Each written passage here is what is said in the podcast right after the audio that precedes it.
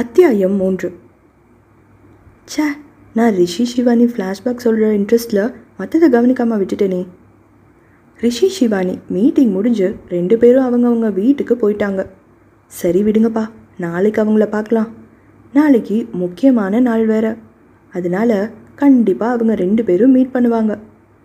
அதுக்குள்ளே நம்ம இந்த இடப்பட்ட காலத்தில் அவங்க வீட்டில் நடந்த நிகழ்வுகளை பார்த்துடலாம் காலை குளித்துவிட்டு பூஜை அறையில் ஊதுபத்தி சாம்பிராணி மணக்க முருகனை வேண்டிவிட்டு சாப்பிட வந்தார் பரமேஸ்வரன். அவரது பாரியாள் தனலட்சுமியும் அவருக்கு பிடித்த வெண்பொங்கல் உளுந்த வடையுடன் பரிமாறினாள். சுட சுட இருந்த பொங்கலின் நெய் வாசமும் தாளித்து கொட்டிய மிளகு சீரக வாசமும் பசியை மேலும் தூண்டிவிட்டது. தொட்டுக்கொள்ள பொங்கலுக்கென்று பிறந்த சரியான தொடுகரியான கத்திரிக்காய் கொஸ்துவும் பக்க வாத்தியங்களாக சாம்பாரும் சட்னியும் வரிசையாக கிண்ணத்தில் அணிவகுத்து நின்றன. வடையை ஒரு வாய் சாப்பிட்டு சாம்பாரில் அதற்கு குளியல் நடத்தி வாயில் போட்டபடியே மனைவியிடம் என்னடி வீடு கீடு மாறி வந்து உட்காந்துட்டேனா இன்னைக்கு இவ்வளவு அமைதியாக இருக்கு? என்று தனது சந்தேகத்தை கேட்டார். இன்னைக்கு ஞாயிற்றுக்கிழமை. அதுதான் இன்னும் பிள்ளைங்க தூங்கிட்டு இருக்குங்க. உங்களுக்கு தான் நாள் கிழமை கிடையாது. பொட்டியை தூக்கிட்டு ஆஃபீஸ்க்கு போயிடுவீங்க. அதுங்களாவது நிம்மதியாக தூங்கட்டும் பாவம். சந்தடி சாக்கில் நான் ஞாயிற்றுக்கிழமையில கூட வீட்டில் இருக்க மாட்டேங்கிறத சொல்லி காட்டுறியா? இதை பாருடி நான் நாளை கிழமை பார்க்காம இப்படி ஓடுறதால தான் நம்ம பிள்ளைங்க இன்னைக்கு காலையில் எட்டு மணி வரைக்கும் ஏசியில் தூங்கிட்டு இருக்காங்க. ஒரு வார்த்தை சொல்லக்கூடாதே கோவம் முனுக்குன்னு வந்துடும். வேலை வேலைன்னு அலையிறதோட உங்கள் உங்கள் உடம்பையும் கொஞ்சம் கவனிச்சுக்கோங்க. அப்பப்போ ரெஸ்ட் எடுங்க. அதைத்தான் சொல்ல வந்தேன். என்று சொல்லிவிட்டு உர்ரென்று முகத்தை வைத்தபடியே பரிமாற ஆரம்பித்தார். பொண்டாட்டி கோபம் கொள்வது தனது நலத்துக்காகத்தான் என்று தெரிந்தவுடன் சந்தோஷமாக அவளை சமாதானப்படுத்தும் பொருட்டு தனோ நீ கோவப்படும்போது கூட எவ்வளவு அழகா இருக்க தெரியுமா? ஞாயிறு என்பது கண்ணாக திங்கள் என்பது பெண்ணாக செவ்வாய் கோவை பழமாக சேர்ந்தே நடந்தது அழகாக என்று பாடினார். கோபமாக இருந்தால் தானே அழகாக இருக்கேன். இனிமேல் கோபமாகவே இருக்கேன். இதுக்கு இந்த பதில் சொல்லக்கூடாதுடி. பதிலுக்கு இப்படி பாடணும். நேற்றைய பொழுது கண்ணோடு இன்றைய பொழுது கையோடு நாளைய பொழுதும் உன்னோடு நிழலாய் நடப்பேன் பின்னோடு. எங்க? முயற்சி பண்ணி பார்க்கலாம். அம்மா அப்பாவின் ஊடலை ரசித்தபடி மாடியிலிருந்து இறங்கி வந்த ரிஷி என்னப்பா ரொம்ப குஷியாக இருக்கீங்க போல இருக்கு. பாட்டெல்லாம் தூள் பறக்குது. நல்லதோர் அரசு நன்மக்கள் பிறப்பு தொல்லையில்லா சுற்றம் துளங்கிடும் வாகனம் நெல்லுடன் பொன்மணி நம்பிக்கை பணியாட்கள் இதெல்லாம் மகாலட்சுமி வடிவம். இது கூடவே தனலட்சுமியும் என்கிட்ட இருக்கிறப்போ குஷிக்கு என்னடா குறைச்சல்? சிரித்துக்கொண்டே காலை உணவை சாப்பிட ஆரம்பித்தான் ரிஷி. மேலும் ஒரு மெதுவடை வைக்க வந்த அம்மாவின் கையை பிடித்து தடுத்து நிறுத்தினான். உளுந்து வடை உனக்கு ரொம்ப பிடிக்குமே இன்னும் ரெண்டு வச்சுக்கோ. இல்லைம்மா போதும். ரொம்ப பிடிச்சதால தான் இன்னைக்கு மூணு வடை. இல்லைன்னா தொட்டு கூட பார்த்துருக்க மாட்டேன். ஏண்டா இப்படி அளவு சாப்பாடு சாப்பிட்ற? கல்லையும் செரிக்கும் வயசும் உனக்கு. என்று பேசியபடியே இன்னும் கொஞ்சம் சட்னியை வைத்தார். ரொம்ப பிடிச்சதுனா கூட எப்படி தான் ஆசையை கட்டுப்படுத்திக்கிறானோ என்று நினைத்து கொண்டார் தனம். எல்லாத்துக்கும் ஒரு அளவு வேணுமா பிடிச்சதுனா கூட அது அளவுக்கு மீறி சாப்பிட்டுட்டு பின்னால் வயிற்று வலியில் கஷ்டப்படக்கூடாது. சரிம்மா எனக்கு கொஞ்சம் வேலை இருக்குது போயிட்டு மத்தியானம் சாப்பிட வந்துடுவேன். ஆமாம் என்னோட பனியனை யார் துவைச்சது? மாடர்ன் ஆர்ட் மாதிரி நீளம் போட்டு வச்சுருக்காங்க. புது ஆள்டா. நம்ம சரோஜாவுக்கு உடம்பு சுகம் இல்லைன்னு அதோட பொண்ணு கொஞ்ச நாளாக வேலைக்கு வருது. ஏன் துவைச்சது மோசமாக இருக்கா? வேணும்னா எல்லாத்தையும் மறுபடியும் துவைச்சி போட சொல்கிறேன் அதெல்லாம் வேணாம்மா. அது துவைச்சாலும் போகாது. அவ்வளவு நீளத்தை கொட்டி வச்சிருக்கு. நான் போய் புது பனியன் செட் வாங்கிக்கிறேன். இதையெல்லாம் எடுத்து கைப்பிடி துணி இல்லை வேறு எதுக்காவது யூஸ் பண்ணிக்கோங்க. அவ்வளவு நேரம் அம்மா மகன் உரையாடலை கேட்டுக்கொண்டிருந்தவர் இடையில் புகுந்தார். டே ரிஷி நீ பண்ணுறது அநியாயம்டா. சட்டையில் நீளம் பட்டிருந்தா போட முடியாதுன்னு சொல்லலாம். பனியன் தானே மோசமாக இருக்குது அதை போட்டுட்டா என்ன? வெளியே தெரியவா போகுது? அப்பா வெளியே தெரியாதுங்கிறதுக்காக என்ன வேணும்னாலும் செய்யலாமா? வேணும்னா கிழிஞ்ச பனியனை போட்டுக்கிட்டுமா? வெளியே தெரியவா போகுது. எதுக்காவது சட்டையை கழட்ட வேண்டியது வருது. சப்போஸ் கோவிலுக்கு போகிறோம் சில கோவிலில் சொல்கிற மாதிரி சட்டை கழட்ட சொல்கிறாங்கன்னு வச்சுக்கோங்க. இல்லை ஆஃபீஸ்லேருந்து வர வழியில் என்னோடய ஃப்ரெண்ட்ஸ் கூட வாலிபால் விளாட ஷர்ட்டை கழட்டுறேன். அப்போ இந்த பனியன் பார்க்குறவங்க என்ன நினைப்பாங்க? இந்த ஆள் வெளியில் அவ்வளவு நீட்டாக சட்டை போட்டிருக்கான். உள்ளே என்னடா இவ்வளவு கேவலமான பனியனை போட்டிருக்கான்னு நினச்சிக்க மாட்டாங்க? அது உங்களுக்கு புரியறதுக்காக தான் சொன்னேன். என்னை பொறுத்தவரை என்னோட பொருள் எதுவாக இருந்தாலும் சரி அது அழகாக இருக்கோ இல்லையோ எனக்கு கவலை இல்லை. ஆனால் ஒரு சின்ன குறை கூட இருக்கக்கூடாது. யாரும் ஒரு வார்த்தை கூட என்னோடதை பற்றி தப்பாக பேசிடக்கூடாது தந்தையிடம் சற்று காட்டமாகவே பேசிக்கொண்டே சாப்பிட்டு முடித்திருந்த ரிஷி கையை கழுவிக்கொண்டு வெளியே சென்று விட்டான். அவனது இந்த குணம் மட்டும் சற்றும் மாறாமல் ரிஷியின் பாட்டியும் தனது தாயுமான சம்பூர்ண தம்பாலை கொண்டு இருப்பதை க எண்ணி யோசனையுடன் பரமேஸ்வரனும் கிளம்பினார். அத்தியாயம் நான்கு. சிவானிக்கு ஒரே கோபம் கோபமாக வந்தது. இந்த அம்மாவை பாரு ஹிட்லர் மாதிரி நடத்துகிறாங்க காலையில் பேப்பர் போடுற பையன் வண்டியோட கிளிங் கிளிங் சத்தத்தையும் வாசலில் இருக்கிற மரத்தில் கூடு கட்டி உட்காந்து வம்பு பேசிட்டு இருக்கிற மைனா குருவிங்க சத்தத்தையும் கேட்டுக்கிட்டு பெட்டில் படுத்திருந்தா எவ்வளவு சுகமாக இருக்கும். பக்கத்தில் அம்மாவும் படுத்துக்கிட்டா அவங்க மேலே காலை போட்டுக்கிட்டு அவங்க கழுத்தை கட்டி பிடிச்சிட்டு நிம்மதியாக இன்னொரு தூக்கம் போடலாம். இதெல்லாம் புரியாமல் காலங்காத்தால் எழுப்பி விட்டு வாக்கிங் போ ஜாக்கிங் போன்னு உயிரை எடுக்கிறாங்க. இதெல்லாம் இந்த எதிர்த்த வீட்டு நந்திதா அக்கா வேற டான்னு நாலரை மணிக்கு வாசலில் வந்து நின்றுடுவாங்க இப்போல்லாம் அம்மா வாரம் ஒரு தடவை தான் ஐஸ்கிரீம் சாக்லேட் தராங்க. என்ன? கொஞ்சம் குண்டாயிட்டேனா? அது என்ன பெரிய தப்பா? எல்லாரும் ஐஸ்வர்யா ராயாவே இருக்க முடியுமா? அது எவ்வளவு கஷ்டம். ஏதோ பீச்சில் நந்திதா அக்கா யோகா கிளாஸ் போகும்போது அவளது நாயோட விளாட்றதுல பொழுது ஓடுது. ஜிம்மி மட்டும் இல்லைன்னா அவ்வளவுதான். இந்த நந்திதா கூட யோகா கிளாஸ் வேற போய் அந்த வெள்ளதாடி தாத்தா சொல்கிறத கேட்டுட்டு உட்கார்ந்துட்டு இருக்கணும். மனதில் இவ்வாறெல்லாம் யோசித்தபடி படுக்கையில் புரண்டு கொண்டிருந்தாள் சிவானி. அவளது அம்மா துங்கபத்ரா சமையலறையை உருட்டுவது கேட்டது. சிவானிக்கு அவளது அம்மாவின் நிறம் அழகு அப்படியே இருந்தது. ஆனால் பெண்களுக்கு முக்கியமாய் இருக்க வேண்டிய ஒருவரை பார்த்தவுடனே அவரை பற்றி கணிக்கக்கூடிய திறமை கண்டிப்பு மற்றவரை தூர நிறுத்தும் தன்மை இதெல்லாம் அவள் அம்மாவிடமிருந்து வாங்கிக் கொள்ள தவறிவிட்டாள். ஆனால் அப்பா ராமச்சந்திரனின் அன்பும் இரக்க குணமும் தாராளமாக இருந்தது. யாராவது குழந்தையை வைத்து பிச்சை எடுத்தால் உடனே அவள் கையில் இருக்கும் பணத்தை அப்படியே கொடுத்து விடுவாள். பள்ளியில் படிக்கும்போது அப்படி கொடுத்துவிட்டு பஸ்ஸுக்கு கூட பணம் இல்லாமல் நடந்து வந்திருக்கிறாள். பின்னர் அந்த குழந்தை வாடகை குழந்தை என்று உண்மை தெரிந்தவுடன் அந்த பிச்சைக்கார பெண்ணை ஒரு பார்வை பார்த்தால் பாருங்கள். மனசாட்சி இருந்தால் அவள் இனிமேல் குழந்தையை காட்டி பிச்சை எடுக்க மாட்டாள். அது சரி மனசாட்சி இருக்கிறவங்க எப்படி ஒரு பச்சை மண்ணை விதைப்பாங்க என்ன சொல்ல வந்தேன்னா சிவானி அன்புக்காக எவ்வளவு வளைஞ்சு கொடுப்பா. தன்கிட்ட இருக்கிற எல்லாத்தையும் கொடுத்த கர்ணன் மாதிரி. ஆனா அதனால் அவளது தாய் அவள் முக்கியமாக எங்கும் வெளியே கிளம்பும் முன் ஒரு பத்து நிமிடம் எல்லோரிடமும் எப்படி நடந்து கொள்ள வேண்டும் என்று ஆற்றும் உரையை கேட்ட பின்பே கிளம்புவாள். அவள் அம்மா என்ன சொல்கிறாள் என்பதின் கருத்து மனதில் பட்டதோ இல்லையோ? அவள் சொல்லும் வார்த்தைகள் ஒவ்வொன்றும் அவளுக்கு மனப்பாடம். சிவா நீ இன்னும் எந்திரிக்கல? அவளது அம்மா துங்கபத்ராவின் குரல் சுப்பிரபாதமாய் கேட்டது. இவங்க பேரு துங்காவா இல்லை தூங்காவான்னு தெரியல. தூங்கவே விட மாட்டேங்கிறாங்க என்று நினைத்தபடி அம்மா நான் தூங்கிட்டு இருக்கேன். பதிலுரைத்தாள் சிவானி. தூங்குனது போதும். எந்திரிச்சு கிளம்பு. இப்போ நந்து வந்துடுவா.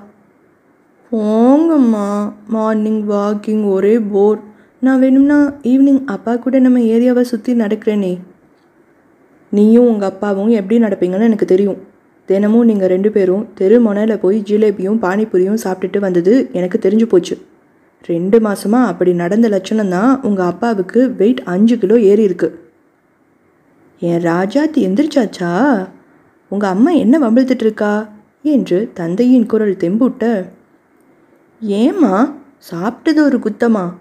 பாருங்கப்பா நம்ம பானிபூரி சாப்பிட்டதை போய் பானிபட் வார் ரேஞ்சுக்கு பேசிட்டு இருக்காங்க என்று தன் தந்தையின் கழுத்தை கட்டிக்கொண்டு செல்லம் கொஞ்சினாள் சிவானி அம்மா சொன்னால் சரியாதாண்டா இருக்கும். இனிமே நம்ம வெளியே போய் சாப்பிட வேண்டாம் என்று மனைவிக்கு சாதகமாக பேசியவர். உங்கள் அம்மாவே இதெல்லாம் செஞ்சு தருவா. இன்னைக்கு பாதாம் கீர் செய்ய போறா பாரு. என்ன தூங்கா? சரியா? என்று சொல்லி தனது மகளை மகிழ வைத்தார். செய்யலைன்னா? என்று துங்கபத்ராவும் சளைக்காமல் கேட்க நம்ம வீட்டு பாணிபட் யுத்தம் தொடரும். இரண்டாம் மூன்றாம் பாணிபட்டோடு நின்று விடாது.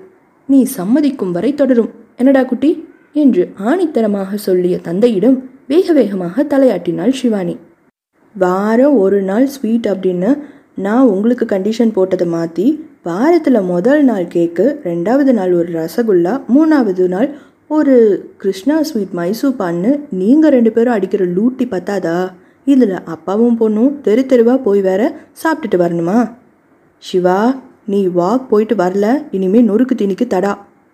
என்று மகளிடம் கண்டிப்பான குரலில் சொன்ன துங்கபத்ரா கணவரிடம் சற்று தனிந்த குரலில் என்ன ராம் இது? அவள் தான் குழந்த. தெரியாமல் பேசுகிறான்னா நீங்களும் அவளுக்கு சப்போர்ட் பண்ணுறீங்களே அதிகமான செல்லம் இனிப்பு அப்புறம் உடற்பயிற்சி கொஞ்சம் கூட இல்லை.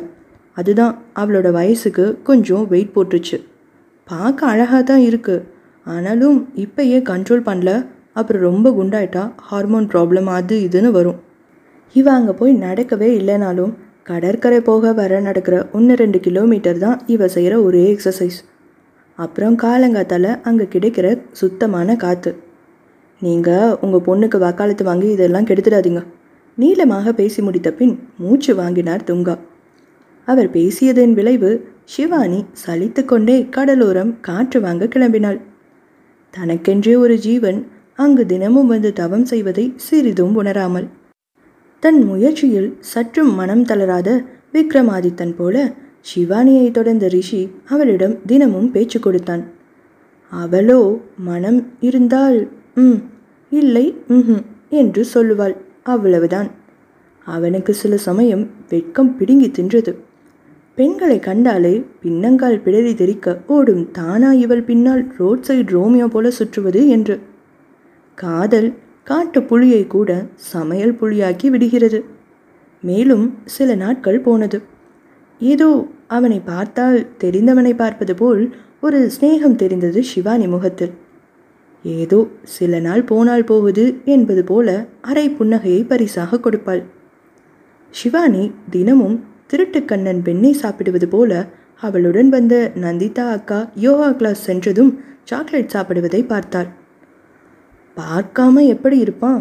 இப்பெல்லாம் காலையில் பீச்சில் சிவானியோட நிழலுக்கு சற்று ரெஸ்ட் கொடுத்துட்டு அதன் வேலையை ரிஷி தானே செய்கிறான்.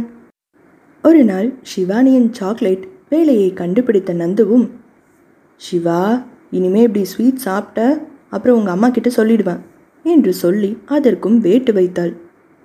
எப்படியோ அவளிடம் மிச்சமிருந்த குழந்தைத்தனத்தை கண்டுகொண்ட ரிஷி அடுத்த நாள் ஒரு பெரிய பாக்ஸ் முழுவதும் கிட்கேட் வாங்கி கொண்டு சென்று சிவானி முன் நீட்டினான்.